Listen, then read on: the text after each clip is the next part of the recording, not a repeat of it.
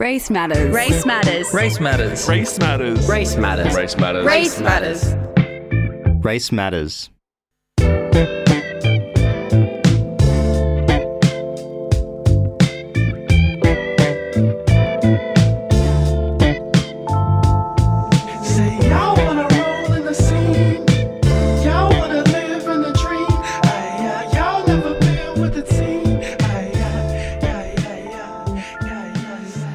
I'd like to acknowledge that we are broadcasting on unceded Gadigal lands. This is a meeting place for sharing knowledge, stories, and song. It's been in the hands of generations of Gadigal custodians for thousands of years before us, and it will continue to be in their hands long after us.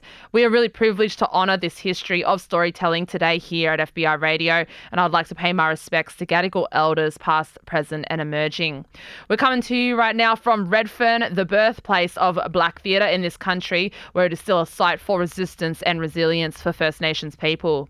Welcome to Race Matters. This is a show hosted by people of colour, speaking with people of colours about our race, the ways we understand and value our racial identity.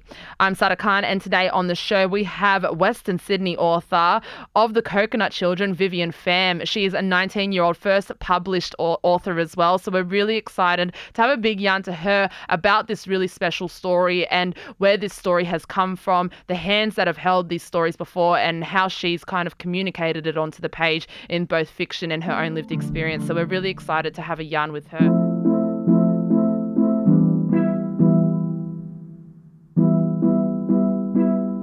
We're joined by Western Sydney author of The Coconut Children, Vivian Pham. Vivian, welcome to Race Matters. Thank you for having me. How are you going? Uh, good, thank you. You're good. Thank you so much for coming into the studios to yarn with us about this novel as well. So, Coconut Children is your first novel. It's inspired by stories your dad would tell you. So, tell us um, some of those stories and a bit more about them and why they why they moved you to tell these stories. Um, I think growing up, uh, my dad's stories and my mom's stories were just the the things that would connect me and my sister to them. So they wouldn't like get home and talk about their day that much or ask us about our day that much. It would just be like um, they would just go really deep and dive really deep into stories about why we should be grateful for what we have because they didn't have that stuff growing up. Um, so yeah, it was just a way that we would connect to them and then how we would connect to our heritage and our ancestors because we never really knew our grandparents growing up. So it just felt like it, it connected us to something bigger than the the house that we were living in. Yeah. That's really interesting as well because I have the similar thing with my father as well. Exactly the same. Like, didn't ask me about my day or how it was. Would really kind of be real minimal in yeah. little like small talk. He didn't know how to small talk with me. No, It was very much just like all or nothing. You Mm. just deep dive into these histories, really, and it's really a. a um, important part of uh, cultural safekeeping as well as uh, having that space, that safe space with your, especially with your parents to sit and listen and share stories. And so, um, how did that kind of resonate with you as well, growing up in this space and where you would walk outside of your front door and it's very different to what um, stories are being shared inside the home? Mm, it always felt like almost like uh, a responsibility that my sister and I had because we felt like the stories that my dad and my mom would tell us about their childhood and about like the Vietnam War and stuff. I'd never studied that in school. And yeah, just outside of our house, it never felt like the world out like it felt like the stuff that they'd experienced hadn't even happened because the world seemed so unaffected by it. Yeah. So we felt like this we felt this responsibility to know those stories and remember for them so that and you can also tell like the huge weight that's on their shoulders from having lived through that. So you as a child you kind of want to take that burden from them and remember so that they don't have to think about it all the time. And also you feel like uh, the stuff everything that they went through it's almost you don't want it to be in vain and you want to remember it so that their sacrifices live on, I guess. But also it's just it's a good thing and it's a romantic thing, but it's also really tiring and draining to feel like you have like this whole res- like cultural responsibility on your back as a child. Yeah, hundred percent. Especially like it would be a form of healing for your parents as well to share them stories onto you. But then it's like, well, then how do I exactly. how do I be a gatekeeper or safekeeper for these stories? So you were 17 when you finished the first draft of this novel, which is incredible. I definitely didn't have that kind of work ethic, ethic in me when I was 17. um, but do you remember what first drew you to writing as an art form? Mm, as an art form, I think um, I was reading, I was watching a lot of spoken word poetry uh, when I was like 13, 14. Um, and it was always like uh, American, like specifically Harlem, like the, the poetry that would come out of Harlem, and uh, a collective called the Strivers Row. And specifically, one spoken word artist named Miles Hodges, and his po- his poetry just really stuck with me. And it maybe it had to do with the fact that he was really handsome as well. Was really You connect connect to it more aesthetically. Got to connect to, yeah more to attractive people. just really he's the one that like launched my whole career really but yeah he's still doing really great work like he writes i think he did like um uh, a project with rikers island where he did poetry workshops in the prison and just so just those stories like always um trying to get um just trying to read voices i guess g- you hear that a lot of like trying to read people that you focus on like co- people that you had you you wouldn't hear in normal life like in the classroom there's a very specific kind of artist that's talked about like we would do Gwen Harwood and and stuff like that. Oh my god, I did that too. Yeah. You did Gwen Harwood as well? yeah, just rolling my eyes. But yeah, I just felt like there was this whole tradition of of literature that wasn't being studied in school that I that I thought was just as important. Um, and so I think Miles Hodges, one of his biggest inspirations was James Baldwin, and it's because of him that I looked into James Baldwin and I read a lot of Baldwin's books and his role in the civil rights movement and stuff. And that's what got me thinking about writing seriously. Because before that, I thought about books and I didn't really feel like they, I, I didn't, like the author always seemed faceless to me and anonymous, and I didn't really think about who like put those words to the page. But with Baldwin, I knew that it was some someone that, and even though he'd been like long dead since when I started reading, it felt like he was still living in our world and seeing things and wanting to change the structure of mm. our reality and stuff. And the first draft of Coconut Children was completed as part of a writing program at Sydney hmm. Story Factory, which is amazing because Sydney Story Factory really is creating a pathway for so many incredible young people of hmm. color with so many complex racial identities and backgrounds and histories. They're creating a pathway for all hmm. of these kids to have their voices heard. How did this program change the way you saw writing? I think uh, at the beginning, when I was writing, I was very much like thinking a lot about like comparing the. It was really black and white in my Yeah. head at the time when I started writing because I was just thinking about Asian people in relation to white people and how different our experiences were. And I think that had a lot to do also with the films I was watching. I think I like wrote about this recently when I was just watching films and seeing black people and white people in the same story and the characters that were written for white and black people and how they're always like it's like they're eternally in contrast and it seems like white people and black people in those kinds of stories were just locked in their race and it seemed like black people were only as black they were only black in relation to white people so their blackness was rooted in someone mm. else's whiteness. Mm-hmm. And so at the beginning of my writing the coconut children that's the way i saw the world as well. Like my racial identity being informed by someone's lack of identity. Um, but then because of the writing program and because the tutors were really there was a allison who was a volunteer and she was an old white woman that was like mentored me for like the for like two years and she's still like one of my best friends.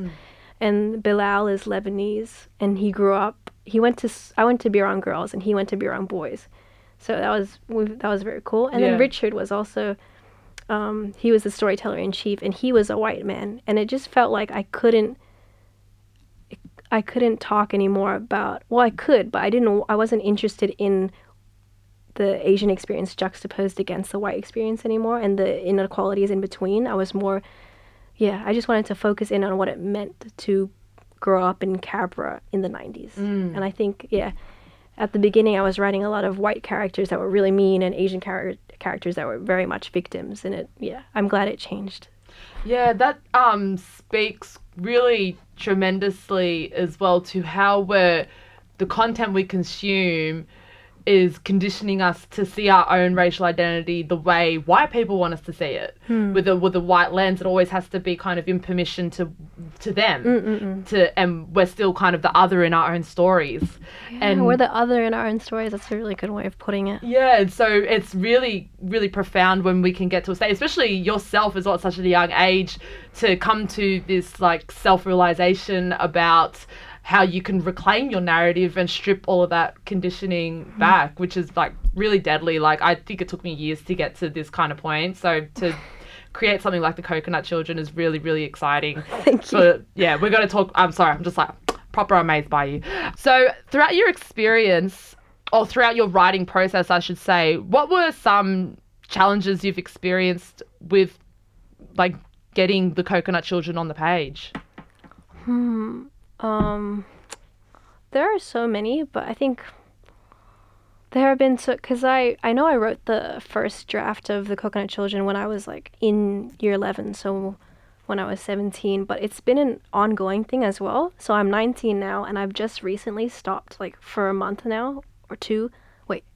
What month are we in? March. So I've stopped work- I've stopped working on it for like five months now. But since um the beginning of 2017, I've been working on it nonstop. So it's just so much rewriting, and having to um go back to the first draft and see what I'd written was just like grueling and just having to rewrite everything. But it did, yeah, it was just ugh. One one um scene in particular I remember having a lot of trouble with is like making white people, especially. Um, this is one particular scene where Vince, the protagonist, is in a scripture lesson, and um, this priest comes in to give to give the lecture, and I was I just made him into like a caricature, and in some to so, to a certain extent that was the point. Like I did want to make it ridiculous, like the the ideas that he was propagating and the hatred that was in like his soul, but to another extent, I wanted him to be human. yeah. And so it's really hard, especially when you have a novel and there are so many characters and that that particular character's scene was only like two or three pages to really flesh them out. So I don't I, I still don't think I did that well.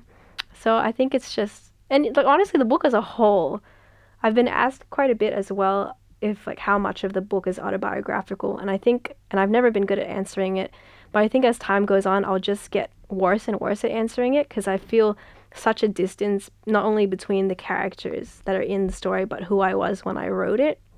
So yeah, Yeah, It it, really changes. critical. It changes a lot, mm. doesn't it? Like I know that throughout my own writing process, I can get really overwhelmed and angered at the content because some part of mm. it is also your own lived experience and it can manifest manifest itself onto the page unknowingly Yeah. but it also is speaking to who you were at that time and what you were going through so did you kind of experience any of that kind of anger and frustration in Yeah. your writing Yeah, I mean, the whole time. Because I would write a lot of it when, like, um, the protagonist has a lot of problems at home and just a lot of family tensions. I remember, like, staying up late and just, like, crying because having fights at home.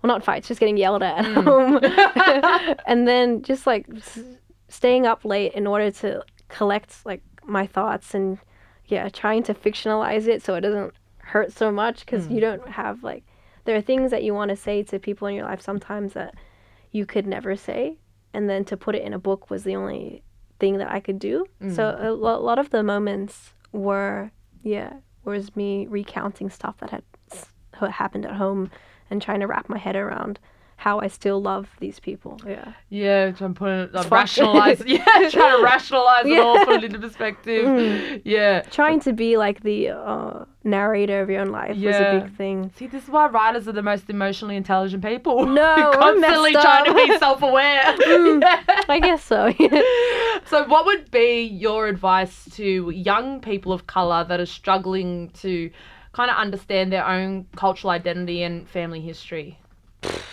A big question. Um, I don't know. I don't have much advice because I feel like I'm still going through it a lot of the time. Like, I think navigating what it means to be like all these layers of our identity, it never gets easier to understand, like, why certain parts of our identity make us feel certain ways. In like just even walking here today in Alexandria, um, and being in the city always makes me feel uncomfortable, and it never stops. Like, just maybe f- advice would be that just know that when you're in your room and you're writing on your own is when you'll feel most free, and that um, taking it to the next step, like taking it to publishers and stuff, you'll. I feel like in today's um, publishing culture, you're you feel like an ornament a lot of the time, and it's even when people are interested in your story, it feels like they're interested most in the labels that they can attach to your story. So I feel like not getting bogged down by that because that can make you really depressed. You can feel like you wrote this whole book, like 300 pages, and then for people to read it in a certain way, and you can't control that. Yeah. You know, so yeah, just thinking about how you can't control it and just oh, uh, actually, the main thing that really helped me is um, uh, building a relationship with one particular character in your story. Like just really feeling like you care, just caring for them a lot, caring about what will happen to them. If you care about them, then the reader will care about them too, and I Yeah. think it'll show in your writing. Oh, Yeah. that's nice. Yeah. We just got a text in from 0409 945 945 from Jake the Snake. Um, deadly name there, brother. He said, hugely powerful stuff reclaiming your own narrative. So, just moving on to our final question, we asked this to all of our guests, and that's Vivian Pham. When did you realize there was power in your race? in my race. I feel like the first time I realized there was power in my race was when I was walking in around Cabramatta and just noticing the like boys that had schoolboys that had like jigged from jig school and they were just walking around like swaggering around and they just looked they were Asian like me and at that time I think I remember being really self-conscious about my race and they just seemed like a lot of them I think had mullets and stuff, so they looked really funny. they looked funny to me, but there was just such a huge sense of pride in them, and I always, I still think, I thought about them, and I thought about, and I think that's when I wanted to write a character like Vince, mm. like someone that just has so much pride in themselves, and they don't really see their culture as baggage like I had for a lot of the time. Like they didn't see it as something that separated them from other people. It was just a natural. It was just the skin that they were in, and I think, um, yeah, that's the first time I realized there was power. Oh, that's beautiful. Thank you so much for sharing that. It's a big question that we ask our guests, Mm. and, and a lot of them are always kind of like, ah, shit. Um, but really, thank you so much for sharing that. Vivian Pham's debut novel, The Coconut Children, is available now at all good bookstores. Race matters. Race matters. Race matters. Race matters. Race matters. Race matters. Race matters. Race matters.